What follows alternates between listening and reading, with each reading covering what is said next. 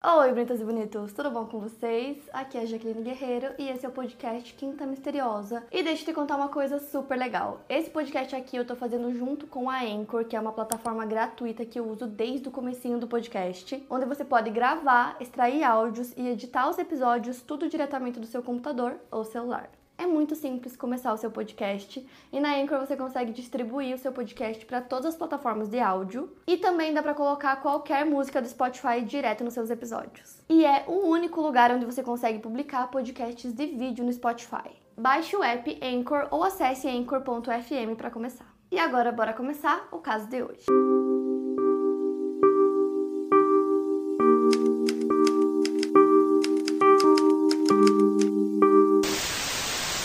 Gabriel Fernandes nasceu no dia 20 de fevereiro de 2005, filho de Pearl Cynthia Fernandes e Arnold Contreras. Gabriel era o caçula, ele tinha uma irmã chamada Virginia, que era do meio, e o Ezequiel, que era o mais velho. E os três eram filhos da Pearl com o Arnold. Porém, o Gabriel foi fruto de uma gravidez não desejada, tanto que quando ele nasceu, a Pearl e o Arnold já não estavam mais juntos. Inclusive, o nome Gabriel foi uma sugestão de um homem que a Pearl estava namorando na época, chamado Luiz. Ela não queria ter seguido com a gravidez porque ela não queria ter mais um filho. Entretanto, o tio da Pearl, chamado Michael Lemos Carranza, e o companheiro dele, David Martinez, incentivaram ela a prosseguir com a gravidez porque eles disseram que cuidariam da criança para ela. Então, quando Gabriel nasceu, a Pearl passou os primeiros dias de vida com o filho, mas poucos dias depois ela já ligou pro tio dela para ir buscar a criança. Inclusive, ela se referia ao Gabriel como filho deles e não dela. Por todo o tempo em que o Gabriel morou com os tios, ele foi uma criança muito feliz, muito amada, ele estava sempre sorrindo. E ele morou com o tio por quase quatro anos, quando seu avô Robert, pai da Pearl, disse que não era certo dois homens gays criarem uma criança. E por conta disso, o Gabriel passou a morar com os avós, com o Robert e a Sandra. Nessa época, os irmãos dele também moravam com os avós, então os três moravam lá. E o Gabriel sempre foi uma criança muito tranquila, muito brincalhona, muito amável. Então ele gostava de todo mundo, queria que todo mundo ficasse bem. É, até a mãe dele, assim, ele amava muito a mãe dele, mesmo ela não querendo ele. Então ele sempre perguntava para os avós, para os tios, se a mãe dele estava bem, como que ela estava. É, tem até uma tia-avó do Gabriel que disse que a Pearl não conseguia ver quanto amor ele tinha por ela. E a Pearl não era uma pessoa estável mentalmente, ela foi diagnosticada com capacidade intelectual muito limitada, ficando mais baixo de quase todos os testes cognitivos que ela tinha feito. Na escola, ela só estudou até a oitava série, ela começou a usar drogas quando ela era muito nova, antes mesmo de chegar na adolescência. Ao longo de sua vida, ela foi diagnosticada com transtorno depressivo, incapacidade de desenvolvimento, ela possivelmente teria transtorno de personalidade e estresse pós-traumático e uma anormalidade no lobo frontal direito, além de transtornos alimentares. A Pearl fugiu de casa aos 11 anos de idade porque, segundo sua versão, sua mãe a odiava. Segundo ela, ela sofreu violência doméstica tanto na infância quanto posteriormente na idade adulta, e após fugir da casa da mãe, ela teria sofrido um abuso coletivo que durou dois dias. Em 2011, o Ezequiel e a Virginia, os irmãos mais velhos do Gabriel, voltam a morar com a mãe e com seu então namorado Isauro Aguirre, que era chamado de Tony pela família da Pearl. Eles se conheceram entre 2011 e 2012. Ele trabalhava como segurança e era um homem bem grande e forte. Ele tinha 1,85 de altura e pesava cerca de 122 quilos. Então, o Gabriel continua morando com os avós e foi meio que um acordo que os avós fizeram com a Pearl para ele continuar lá,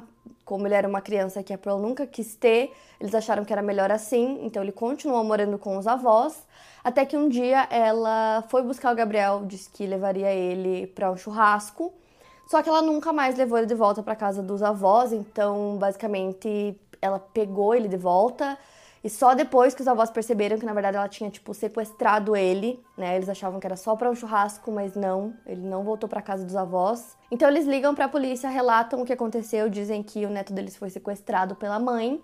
Mas como a Pearl era a mãe biológica, né, do Gabriel, então não tinha nada que a polícia pudesse fazer sobre isso. E os avós não queriam que ele ficasse longe dos seus cuidados porque eles sabiam que a Pearl não tinha muito apreço pelo Gabriel. Então em 2012, os três filhos da Pearl estavam morando com ela e o Gabriel não podia morar com o pai porque nessa época ele estava preso em uma prisão em Riverside. E a Pearl e o namorado Isauro moravam com as crianças em um complexo de apartamentos em Palmdale, que fica no condado de Los Angeles.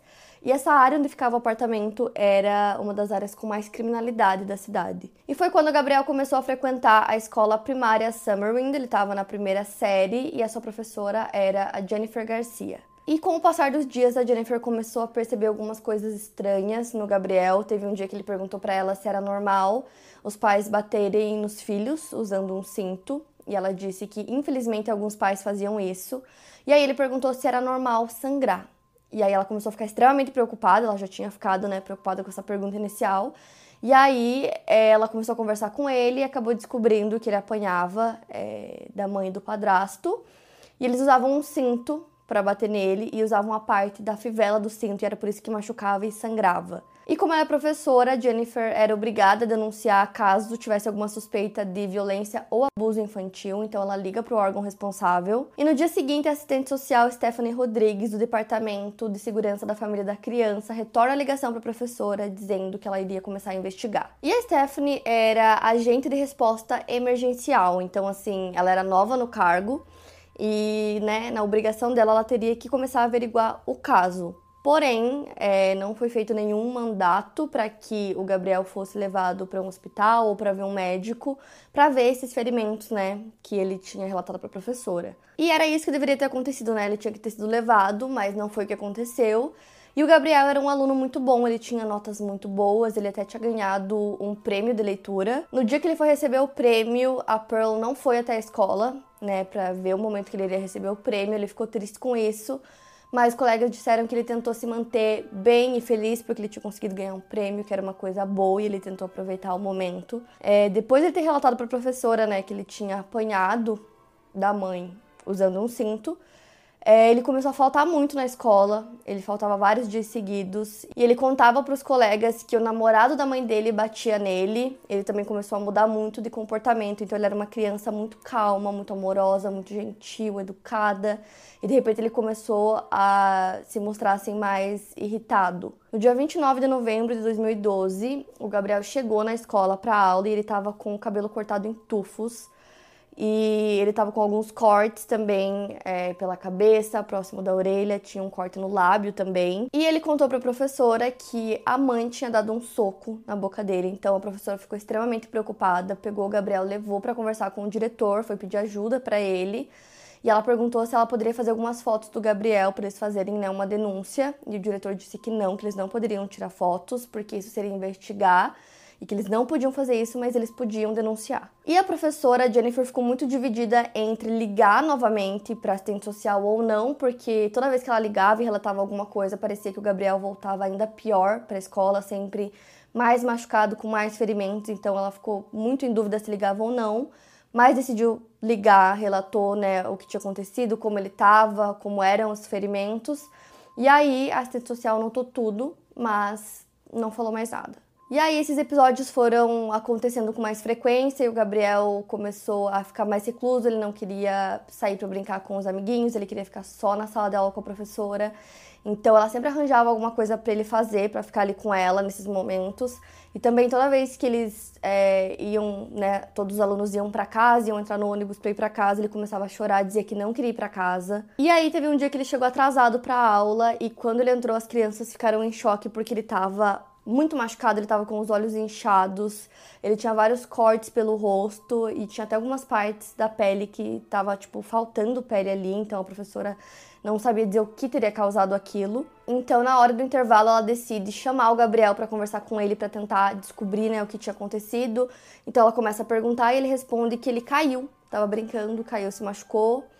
Ela sabia que aqueles machucados não eram machucados de uma queda, então ela começou a insistir um pouco mais. E nisso que ela começou a insistir, o Gabriel começou a ficar bravo e aí ele contou que a mãe dele tinha atirado no rosto dele usando uma BB gun, que são aquelas armas de pressão. Ele disse que ele estava bravo porque toda vez que ele contava alguma coisa para a professora, né, alguma coisa que acontecia em casa, ela ligava para assistente social, o assistente social ia até a casa dele e que toda vez que isso acontecia, é, a mãe e o padrasto começavam a machucar ele cada vez mais, então era pior. Depois disso, ele ficou 13 dias sem ir para aula e aí quando ele foi, ele apareceu com o olho completamente manchado assim de sangue, essa parte branca do olho tava com tanto sangue que não dava nem para ver direito. A testa dele tava toda descascando e a professora queria entender, queria saber o que tinha acontecido. Ele disse que caiu de bicicleta e que acabou raspando a testa no chão. Mais uma vez a professora liga para assistente social, para Stephanie Rodrigues, relata tudo que o Gabriel contou para ela E depois dessa ligação, ela não teve mais nenhum retorno dessa assistente social. Então, no dia 7 de maio de 2013, mesmo ele tendo relatado para a professora tudo que tinha acontecido, ele disse que ele não estava bravo com a mãe dele.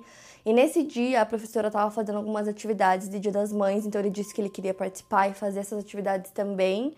Então, uma delas era fazer alguns cartõezinhos, tipo uns vales. Então, ele fez vale abraço, vale passar um tempo junto. E ela também tinha feito um cartaz grandão escrito Mom, que aí as crianças seguravam e ela tirava fotos. E ele quis participar também. A professora explicou que ele disse que ele queria participar para mostrar o quanto ele amava a mãe dele, que ele seria um bom garoto, que ele iria se comportar.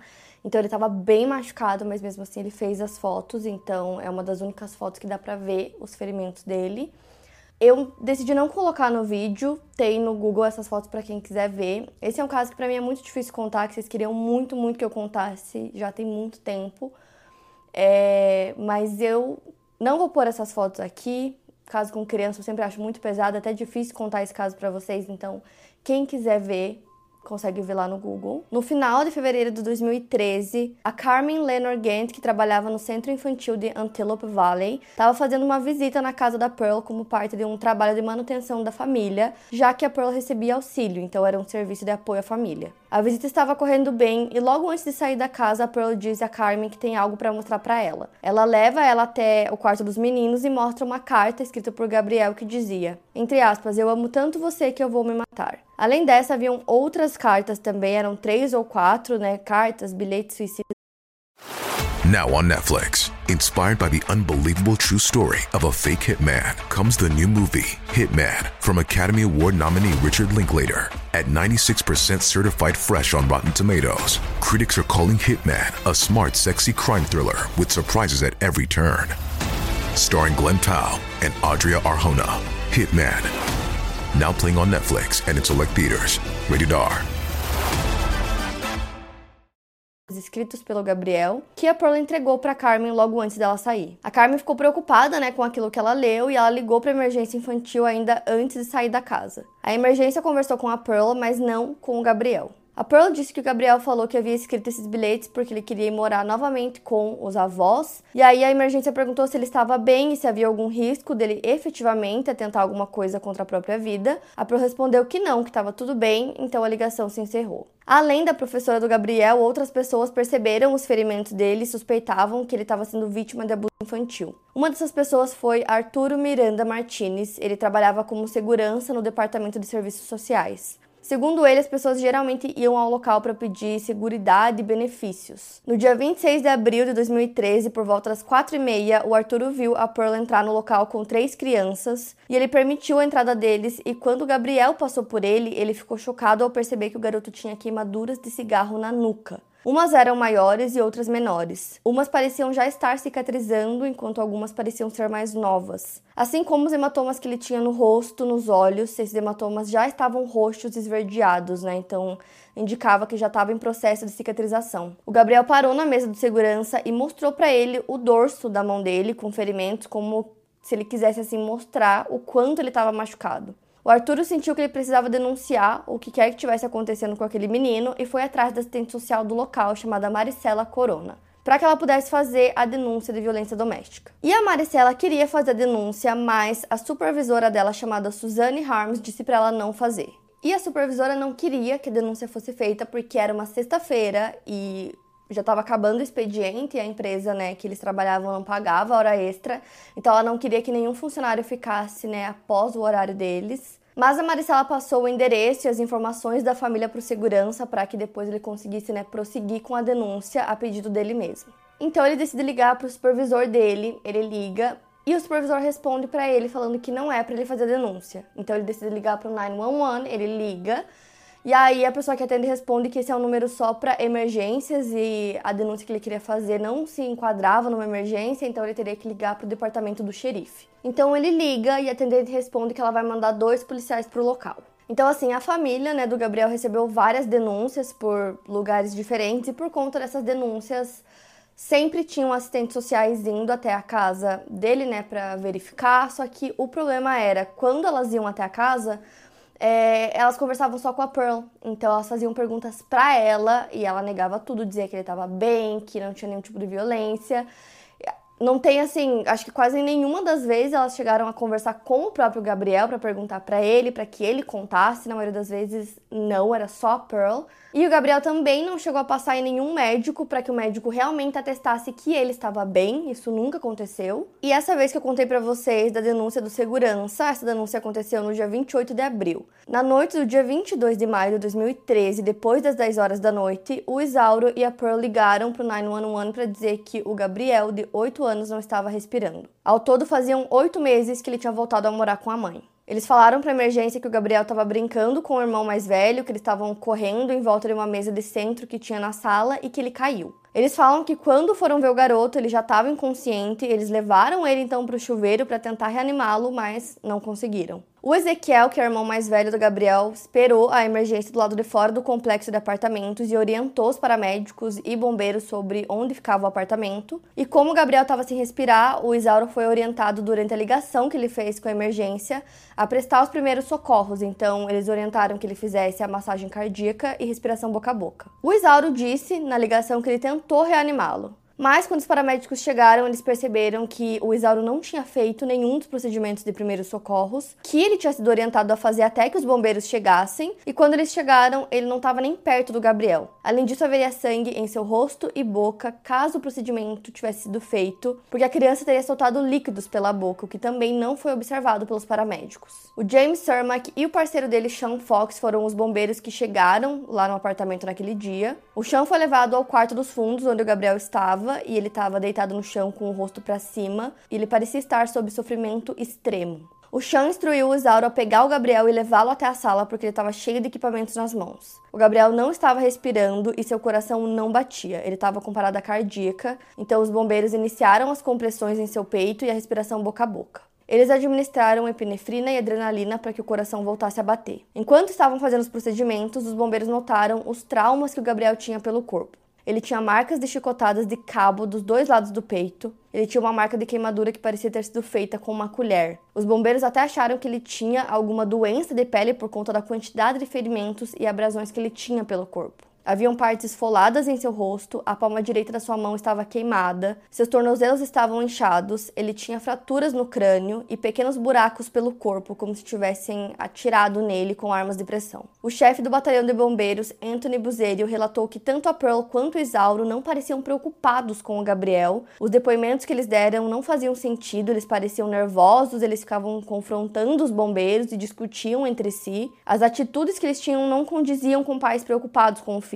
O oficial Jonathan Beck disse que a Pearl ficava perguntando sobre a filha Virginia e sobre o Ezequiel, mas que nunca perguntava sobre o Gabriel. Ela não perguntava se ele estava bem e também não perguntou para qual hospital ele tinha sido levado. Ela parecia não se importar com o filho, mas demonstrava preocupação com os gatos, por exemplo. Outro oficial chamado Ronan McCarthy lembra dela estar preocupada em deixar os gatos sozinhos no apartamento. Os paramédicos relataram que a Pearl e o Isauro ficavam discutindo entre si o tempo todo e que eles disseram que o Gabriel era sujo, que ele era mentiroso e que ele batia em si mesmo. Uma coisa que os paramédicos também se lembram era de um comentário que o Isauro fez sobre o Gabriel ser gay e eles não conseguiram entender que importância isso tinha naquele momento, né? Qual era a importância da sexualidade dele, sendo que ele estava praticamente à beira da morte, então aquilo não fazia sentido, né, aquele comentário naquele momento. E como eu disse para vocês, o Gabriel estava com parada cardíaca, então os paramédicos fizeram né, os procedimentos de primeiros socorros e conseguiram recuperar o pulso do Gabriel. Depois disso, o Gabriel foi colocado na ambulância para ser levado para o hospital, e aí a Pearl e o Isauro estavam conversando com os bombeiros. Em nenhum momento eles foram impedidos de entrar na ambulância e ir com o Gabriel até o hospital mas eles não demonstraram querer ir em momento algum, nem perguntaram que hospital seria. Então o Gabriel foi levado para o Antelope Valley Hospital, e no momento que ele chegou lá já tinha uma equipe toda preparada esperando para atender ele. Quando trocaram ele de maca, ele estava novamente sem batimentos, então foi feita uma massagem cardíaca e eles administraram medicamentos para que a pulsação dele voltasse, incluindo adrenalina. Ele estava muito gelado, então ele foi aquecido. O Gabriel estava com a hemoglobina baixa e precisava de sangue. Durante os procedimentos, ele passou por uma tomografia, novamente perdendo o pulso e mais uma vez foi ressuscitado. Os ferimentos do Gabriel intrigaram muito a equipe médica através da tomografia porque eles perceberam que ele tinha uma fratura craniana depressiva, a garganta dele parecia ter sido queimada, tinham ferimentos por todo o rosto, seus olhos estavam roxos, ele tinha cortes por todo o corpo, havia um corte acima do seu pênis, ele tinha abrasões no dorso do pé, como se ele tivesse sido arrastado, haviam marcas de cordas em seus tornozelos, e nos exames os médicos puderam ver que ele tinha uma bala em seu pulmão e uma bala na virilha. Haviam queimaduras de cigarro por todo o seu corpo. Foi considerado que ele estava sob risco muito alto de negligência e um risco alto de estar sofrendo abusos. Ele foi transferido para o Hospital Infantil de Los Angeles. No dia 23 de maio, o primeiro detetive do caso, o Elliot Uribe, detetive do Departamento de Vítimas Especiais e Abuso Infantil do Departamento do Xerife do Condado de Los Angeles, pegou o depoimento inicial das testemunhas. Então, nesse dia, ele conversou com o Isauro, ele fez algumas perguntas, né, para entender o que tinha acontecido naquele dia. E o Isauro admitiu que ele tinha batido no Gabriel e que ele caiu no chão e estava reclamando de dor. Então o detetive perguntou o que tinha né, ocasionado isso, o que, que o Gabriel tinha feito para irritar ele daquela forma. Segundo ele, o Gabriel teria dito para Pearl, né, perguntado no caso por que, que ela estava com o Isauro, que se ela se separasse dele, ele iria se comportar e que isso deixou ele muito irritado. É, então ele foi confrontar o Gabriel, perguntar por que, que ele não diz essas coisas na cara dele, por que, que ele esperava o Isauro sair pro trabalho para dizer essas coisas para Pearl. Então o Gabriel disse que nunca tinha dito nada disso para Pearl e o Isauro disse que isso era mentira, então por conta disso ele bateu nele. Então o detetive pergunta se o Isauro e a Pearl já tinham usado alguma coisa para bater no Gabriel.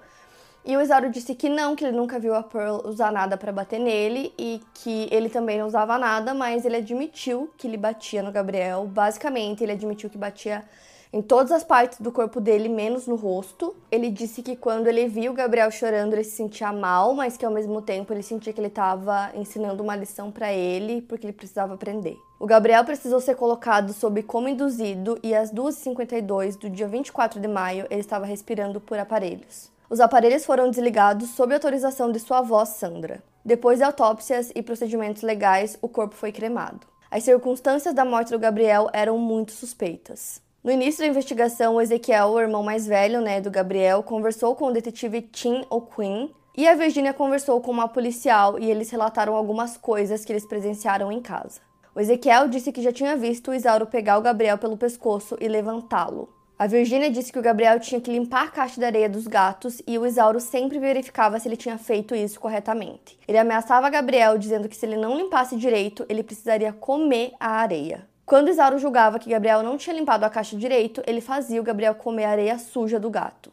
A Pearl e o Isauro foram presos e indiciados pela morte e espancamento de Gabriel. O Isauro tinha 33 anos de idade e ele estava preso sob fiança de um milhão de dólares. A fiança da Pearl era de 100 mil dólares. Depois de três semanas do início do caso, o promotor Jonathan Hatami assumiu o caso. Através de mandados de busca, a polícia averigou o apartamento em que a família morava. Havia um pano com sangue no local e dois tacos de beisebol. Em um deles estava escrita a frase em espanhol: O bêbado e o bastardo serão tirados de você no panteão. Na busca estavam presentes um criminalista e uma analista de DNA. Ela levou um rolo de adesivos vermelhos para demarcar locais onde haviam ou poderiam haver fluidos corporais tais como sangue dentro e fora do apartamento. Haviam tantos pontos que os adesivos vermelhos acabaram e ela precisou usar adesivos amarelos. Foram mais de 60 demarcações. No pé da cama do casal havia um pequeno armário que, segundo os relatos dos irmãos do Gabriel, a Pearl e o Isauro mantinham Gabriel dentro daquele armário e ele dormia ali. As roupas do Gabriel estavam todas amontoadas embaixo da pia, exceto dois vestidos pendurados no guarda-roupa. O Isauro e a Pearl acreditavam que o Gabriel era gay e faziam ele usar vestido.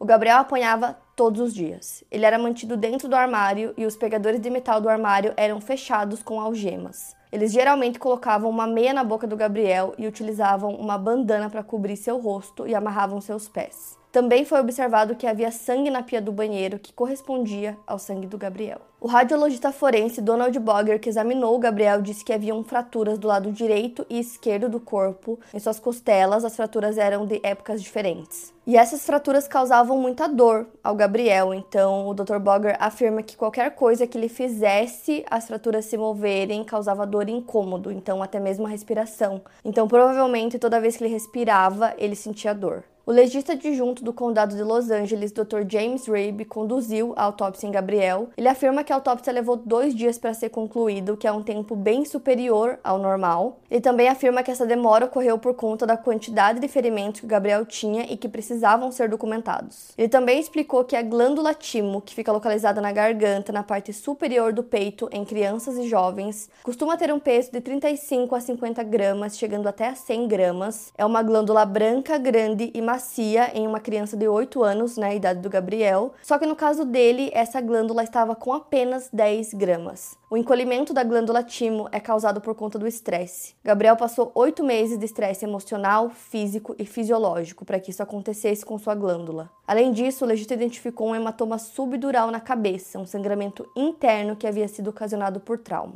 Então, como eu falei para vocês, no apartamento tinham vários pontos que eles queriam testar para ver se poderia indicar que era sangue, que esse sangue poderia ser do Gabriel ou não. Foram feitos vários testes pela casa e também nos tacos de beisebol que eles encontraram lá e todos deram positivo para sangue e o sangue era do Gabriel. E sempre que perguntavam para Pearl né, sobre todos esses ferimentos, ela dizia que era por conta de queda, que o Gabriel caía da bicicleta e se machucava. Só que esses ferimentos não eram compatíveis com uma queda de bicicleta, tipo, era impossível. Então o médico legista disse que a causa da morte foi sequelas de concussão e negligência infantil. No estômago do Gabriel não havia comida, não tinha nada, nenhum alimento, tinha um material que era meio duro e parecia areia.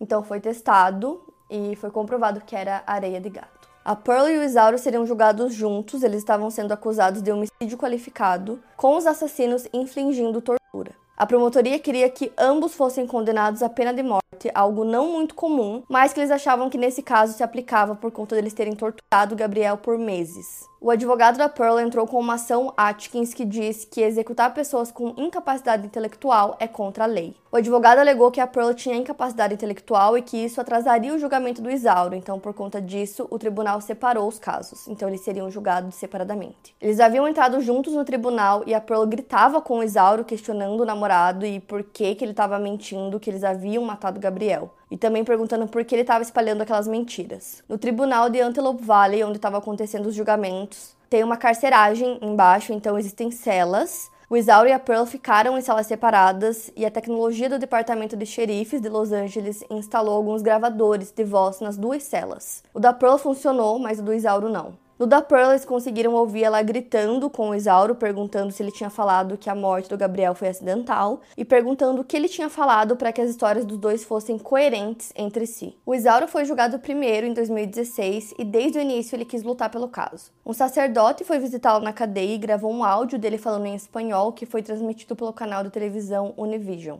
Nesse áudio, ele dizia que ele tinha as mãos limpas e ele falou que queriam que ele assumisse a culpa por um crime que ele não tinha cometido. Ele alegou que queriam que ele assinasse um papel justificando tudo o que aconteceu, mas que ele sabia de corpo, alma, coração e mente que ele era inocente. Os seus advogados de defesa, John Allen e Michael Schuyler, tentaram mostrar não que o Isauro era inocente, já que era inegável que ele tinha espancado o Gabriel até a morte, mas que ele estava em um momento de fúria cega, onde ele mesmo disse que de 0 a 10 a fúria dele era 20. Segundo sua defesa, ele estaria nesse momento de fúria, onde ele não conseguia raciocinar o que ele estava fazendo, e ele disse que enxergava tudo vermelho naquele momento, ele estava sob forte influência da Pearl. A Elizabeth Carranza, que é tia-avó do Gabriel, conta que assistentes sociais foram chamados à casa da Pearl pelo menos três vezes e que pelo menos duas vezes xerifes foram até a casa também. Porém, como eu falei para vocês, eles conversavam só com a Pearl ou só com o Isauro. Inclusive, enquanto tinham assistentes sociais lá, eles colocavam o Gabriel dentro do armário para que ele não pudesse conversar com os assistentes. Eles sempre acatavam o que a Pearl dizia, ela dava versões de que ele tinha caído, que ele tinha apanhado de garotos maiores e sempre acreditavam nela.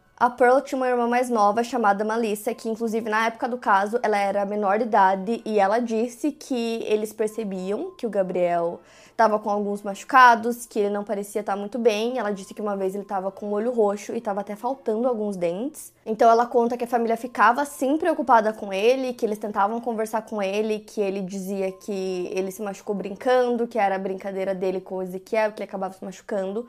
Mas que ela chamou ele para conversar e conseguiu, né, que ele falasse a verdade e ele disse que ele tinha levado um soco da mãe. Ela disse que já tinha visto ele em mais uma ocasião com o olho roxo, que nessa específica ele estava com o lábio inchado também, e que ele contou para ela que o Isauro segurava ele enquanto a mãe batia. Então ela disse que ficou extremamente preocupada e foi até dormir na casa deles por alguns dias para que é, ela pudesse ver realmente se as coisas estavam acontecendo e tentar evitar que isso acontecesse, mas que isso não durou por muito tempo. Ela não conseguiu dormir lá, assim, tipo, muitos dias. Então a defesa do Isauro também tentava mostrar que ele era um homem muito doce, muito calmo, que ele era inocente e que ele mudou de comportamento depois de conhecer a Pearl.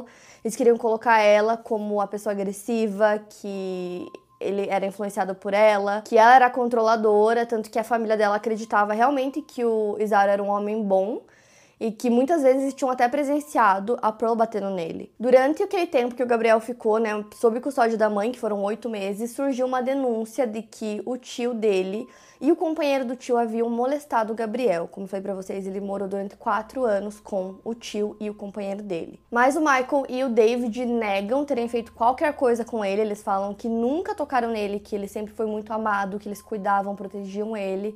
Eles até queriam pegar ele de volta depois que ele foi parar no hospital, né? Quando ele ainda estava com pulso. É, eles estavam esperando que ele ficasse bem para levar ele para casa, para tirar ele é, da Pearl novamente, mas infelizmente né, isso não aconteceu. Uma coisa que é importante citar também é que não há evidências de que a Virginia e o Ezequiel apanhavam tanto quanto o Gabriel. Tem uma ocasião que a Pearl teria batido na Virginia, mas assim, nada comparado ao que o Gabriel sofria diariamente naquela casa. Então, aparentemente estava acontecendo ali na família a síndrome do bode expiatório, que é basicamente quando a família escolhe um dos filhos para ser ocupado pelos arrependimentos, pelas falhas da família, e isso já aconteceu em vários outros casos que eu contei para vocês, em que apenas um dos irmãos era o que mais sofria, o que mais apanhava. Outra coisa também foi que os promotores começaram a teorizar que o único motivo da Pearl ter pegado o Gabriel de volta, né, que estava morando com os avós, era porque eles queriam pegar o auxílio. Inclusive, a família recebeu esse auxílio do governo de outubro de 2012 a maio de 2013. A promotoria teve acesso às mensagens de texto que o Isauro trocava com a Pearl e, através delas, ficou comprovado que os dois é, batiam no Gabriel. Eles falavam sobre isso nessas mensagens de texto, então, assim, acreditava-se que o Isauro era quem espancava o Gabriel e que a Pearl também batia muito nele, mas ela machucava ele de outras formas e torturava ele de outras formas também, como por exemplo, queimando a parede dele com cigarro. Uma coisa que é muito esquisita é que não tinham relatórios oficiais sobre as visitas que os assistentes e policiais haviam feito na casa do Gabriel. Depois que o julgamento já estava em andamento, o advogado de defesa falou sobre um relatório de assuntos internos do departamento do xerife que não estava constando nos documentos da promotoria. O promotor Jonathan Hatami não sabia desse relatório porque, segundo ele, quando eles construíam um caso, era comum que os departamentos enviassem todos os documentos relacionados assim que ele pedisse. Ele pediu esse relatório de assuntos internos e eles negaram a entregar para ele. O julgamento do Isauro estava acontecendo em 2016 e desde 2013 essa investigação interna estava sendo realizada sem o conhecimento da promotoria. Então foi necessário que ele fizesse um pitches motion, que é uma solicitação feita para acessar informações pessoais de agentes da lei quando um réu alega que o oficial usou força excessiva ou mentiu sobre acontecimentos que envolveram sua prisão. Para conseguir o relatório de centenas de páginas, o promotor disse que essa moção não é algo comum, porque geralmente os documentos são entregues. Nos relatórios internos constava que um policial chamado Frederico Gonzalez foi até a casa do Gabriel depois que os bilhetes de suicídio foram denunciados e que ele foi por volta das duas horas da manhã e conversou com o Isauro. Ele não viu o Gabriel e relatou que não parecia se tratar de uma criança que iria cometer suicídio, mas sim de uma criança mimada. Então essas anotações são de um conselheiro. O Isauro disse que o policial se ofereceu para voltar às 7 horas da manhã e ameaçar o Gabriel, que ele colocou o Gabriel na parte de trás do carro e disse que ele seria preso se ele continuasse mentindo. Uma semana antes da morte do Gabriel, o policial Lee Lasley foi até o apartamento duas vezes e ninguém atendeu. Ele ligou para o número da família e a Pearl atendeu e disse que estava tudo bem. Ela falou para o policial que mandaria o Gabriel para o Texas. O policial acreditou na versão dela e não investigou mais. No julgamento do Isauro, tanto Ezequiel quanto Virginia testemunharam e contaram sobre o que eles observavam na casa. Seus depoimentos foram feitos a portas fechadas, pois ambos ainda eram menores de idade. Os dois disseram que Gabriel passava muito tempo dentro do armário, mesmo que no quarto do Ezequiel tivessem dois colchões para que eles pudessem dormir. O Gabriel dormia dentro do armário, que era bem pequeno, então ele não tinha uma posição muito confortável, né, para dormir. Ele também tinha que fazer as necessidades dentro do armário e o Isauro obrigava ele a limpar tudo. O Ezequiel também contou que o Gabriel passava horas sem comer porque ele ficava lá dentro, né, trancado nesse armário por muito tempo e que ele viu o irmão passando fome, então ele disse que uma vez ele conseguiu abrir tipo um vão nesse armário e passar uma banana para o Gabriel comer. Ele também disse que presenciou um momento em que a Pearl bateu nos dentes do Gabriel usando um taco de beisebol e que quebrou os dentes dele. Então, lembrando que ele tinha 8 anos de idade, então nessa idade ele já teria com certeza alguns dentes permanentes. Outra coisa que o Ezequiel relatou foi que uma vez ele presenciou o Isauro pegando um spray de pimenta. Ele né, trabalhava como segurança, então ele carregava um spray de pimenta. E aí ele e a Pearl colocaram o Gabriel dentro da banheira e espirraram o spray de pimenta nos olhos dele. Ele disse que ouviu o irmão chorando e tentando sair do banheiro, tentando abrir a porta, mas que ele não conseguiu porque a porta estava trancada. Também foi relatado que enquanto o Isauro praticava violência contra o Gabriel, ele costumava ficar chamando ele de gay. Ele passava maquiagem nos hematomas pelo corpo do Gabriel para tentar escondê-los. Ele dava banhos gelados nele para que os hematomas sarassem mais rápido. E geralmente depois desses banhos frios, ele era novamente colocado e trancado dentro do armário. O Ezequiel também relatou que no dia em que tudo aconteceu, no dia 22, ele estava brincando na rua com os amigos e quando ele chegou em casa, ele viu a Virginia e o Gabriel no quarto dela, que eles estavam parecendo discutir sobre alguma coisa. E que a Pearl viu que os dois estavam no quarto da Virginia, o Gabriel e ela, brincando com os brinquedos dela, e que ela teria ficado muito brava com isso. Ela teria batido no rosto do Gabriel e depois arrastado ele para o quarto dela. O Isauro entrou logo em seguida e eles fecharam a porta. Depois disso, ele ouviu gritos e muitas batidas, e um tempo depois a Pearl sai do quarto. Ele disse que visivelmente ela estava com medo e que ela teria pedido para Ezequiel para falar para os bombeiros ou paramédicos que ele estava brincando com o Gabriel, que o Gabriel caiu e bateu a cabeça. Já a Virginia disse que ela estava na cama, na ponta da cama, e ela viu o namorado da mãe dar vários socos no Gabriel sem parar, até que ele caiu e não levantou mais. Depois disso, ela conta que a mãe e o namorado levantaram o Gabriel, colocaram ele no banheiro, ficavam gritando para ele acordar, que ele não acordou e que depois disso ela pediu para que eles ligassem para emergência e que ela pediu para Virginia ajudar ela a limpar todo o sangue que estava no chão. O Isauro bateu 10 vezes no corpo e 10 vezes na cabeça do Gabriel. Ele e a Pearl também deram vários chutes nele. E depois que tudo isso aconteceu, o Ezequiel e a Virginia foram morar com um tio. Os jurados desse caso precisavam decidir se o Isauro era culpado de homicídio em segundo grau ou homicídio em primeiro grau qualificado pela tortura. No segundo caso, eles teriam que decidir se ele enfrentaria a prisão perpétua ou pena de morte. O júri era composto por sete mulheres e cinco homens. Foram 11 votos a um para homicídio em primeiro grau, porque um dos jurados não estava convencido de que o Isauro havia planejado matar o Gabriel. Já os outros jurados disseram que a decisão pode ter sido tomada em uma fração de segundo. Além do fato de que se você tortura alguém, bate e priva do sono e da alimentação, era difícil acreditar que você não tem a intenção de matar aquela pessoa. No dia 15 de novembro de 2017, eles chegaram ao veredito de culpado de homicídio em primeiro grau qualificado por tortura. A fase de pena começaria no dia 27 do mesmo mês. Nessa fase, eles precisavam decidir se o Zauro seria ou não condenado à morte. A defesa dele tentava mostrar que ele não era um monstro, que tinha bondade dentro dele e que valia a pena não condená-lo à morte. Para isso, eles chamaram a Susan Weisbart para testemunhar. Ela era executiva no asilo Woodland Park, em Woodland Hills, que era onde o Isauro trabalhava. Ela era chefe do Isauro. Ele trabalhou no local como cuidador de idosos e motorista. Ela disse que todos no local chamavam ele de Shag. Ela descreveu ele como quieto, focado, prestativo, doce e cuidadoso. Ele até trocava as fraldas dos residentes quando necessário. Segundo ela, os residentes adoravam ele e sempre queriam que ele cuidasse deles. O júri precisou votar novamente e o que intrigava a maioria dos jurados era o fato de que, tanto no julgamento que o condenou quanto no julgamento de pena, o Isauro simplesmente não demonstrou nenhuma emoção, não demonstrou remorso ou arrependimento, não chorou, tipo, nada. Enquanto ele estava assim, sem demonstrar nenhuma emoção, várias pessoas se emocionavam com os depoimentos. Novamente, a votação ficou no impasse de 11 para 1. O mesmo jurado que não se convenceu de homicídio em primeiro grau ainda não estava convencido de que o Isauro merecia a pena de morte. Porém, depois de mais deliberação, os jurados chegaram a um acordo e decidiram pela pena de morte no dia 3 de junho de 2018. Já no pré-julgamento da Pearl, ela buscou um acordo para evitar a pena de morte, admitindo o homicídio em primeiro grau qualificado pela tortura. Por conta disso, ela não passou por julgamento. Ela foi condenada à prisão perpétua sem possibilidade de liberdade condicional. Quatro meses depois, a Pearl e o Isauro foram sentenciados juntos. A Pearl deu uma declaração pedindo desculpa para a família pelo que ela tinha feito. Ela disse que sentia muito, que gostaria que o Gabriel estivesse vivo e que ela sente muito pelos outros filhos, dizendo que os ama e que gostaria que um dia eles a perdoassem. Ela está no Centro para Mulheres da Califórnia desde junho de 2018. Já o Isauro foi enviado para a prisão estadual de San Quentin para ficar no corredor da morte. A execução dele ainda não aconteceu e a data ainda não foi anunciada.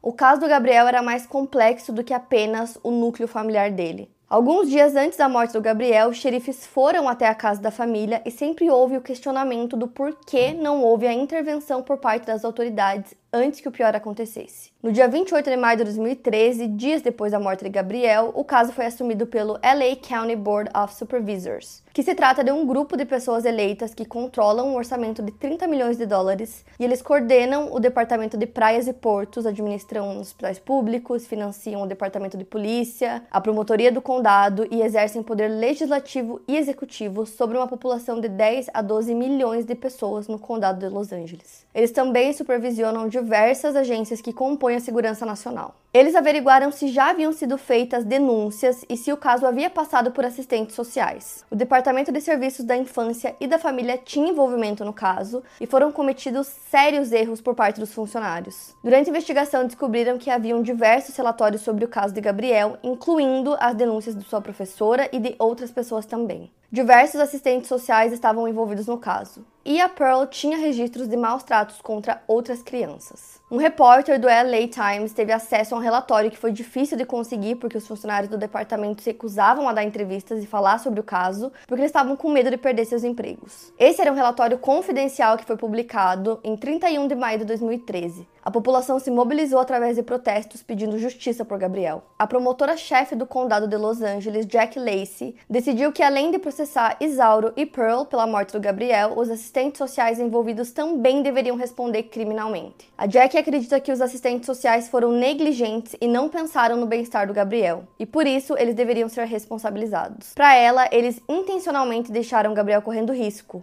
que posteriormente resultou em sua morte. Os assistentes sociais processados foram Stephanie Rodrigues e seu supervisor Kevin Baum e Patricia Clement e seu supervisor Gregory Merritt. Eles foram acusados de abuso infantil, falsificação de registros públicos e conexão com a tortura e morte de Gabriel. Depois que o caso aconteceu, os assistentes sociais precisaram colaborar com a investigação dos assuntos internos. O Gregory foi demitido do departamento de serviços da família da criança. Ele era o supervisor e ele disse que eles precisavam lidar com muitos casos ao mesmo tempo, que ele era supervisor supervisor de seis assistentes sociais e que cada um deles tinha uma média de 30 casos para cuidar, às vezes até mais. Ele se lembra de ter tido o número de 280 crianças ao mesmo tempo sob sua supervisão. Os assistentes sociais lidavam com muitos casos, o que gerava um alto nível de estresse. Segundo ele, o último recurso utilizado é retirar a criança dos pais, porque eles querem manter a família íntegra e auxiliar nos problemas existentes sem separar a criança dos pais, algo que pode gerar um grande trauma. Já a Patricia Clement falou que a Pearl dizia que o Gabriel se comportava mal na escola, que estava indo muito mal, que ele tinha episódios de raiva, mas a Patrícia não chegou a conversar com a professora do Gabriel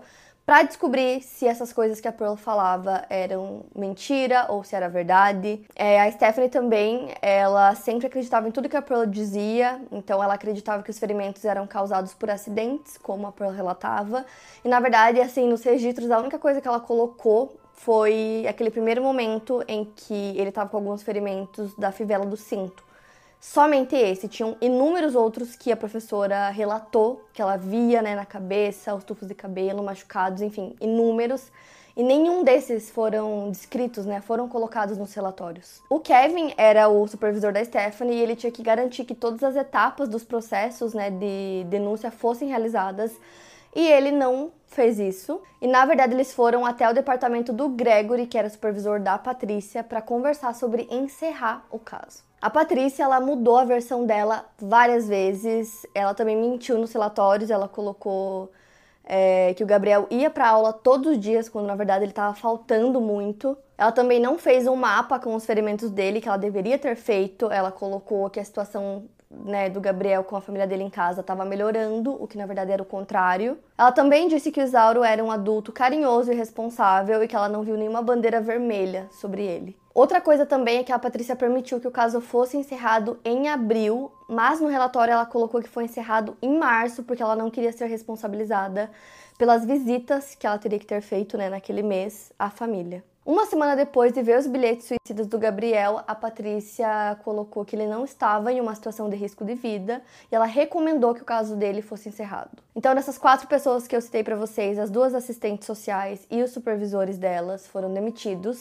Apenas o Gregory contestou a demissão e mais tarde ele acabou sendo readmitido. O arquivamento do caso contra os assistentes sociais foi negado, mas eles fizeram uma apelação. O Tribunal de Apelações da Califórnia decidiu, em janeiro de 2019, que eles não deveriam enfrentar acusações criminais nesse caso. Na rua do complexo de apartamentos onde o Gabriel morava, tem uma árvore que os moradores chamam de Gabriel's Tree, em homenagem ao garoto. As pessoas colocam brinquedos na árvore e sempre vão até ela no Natal e no dia do aniversário do Gabriel. Seu caso mobilizou o país e todos que conheceram se lembram do Gabriel com muito carinho. E o caso também levantou muito essa questão sobre o sistema né, que deveria cuidar e proteger as crianças e em como ele é falho.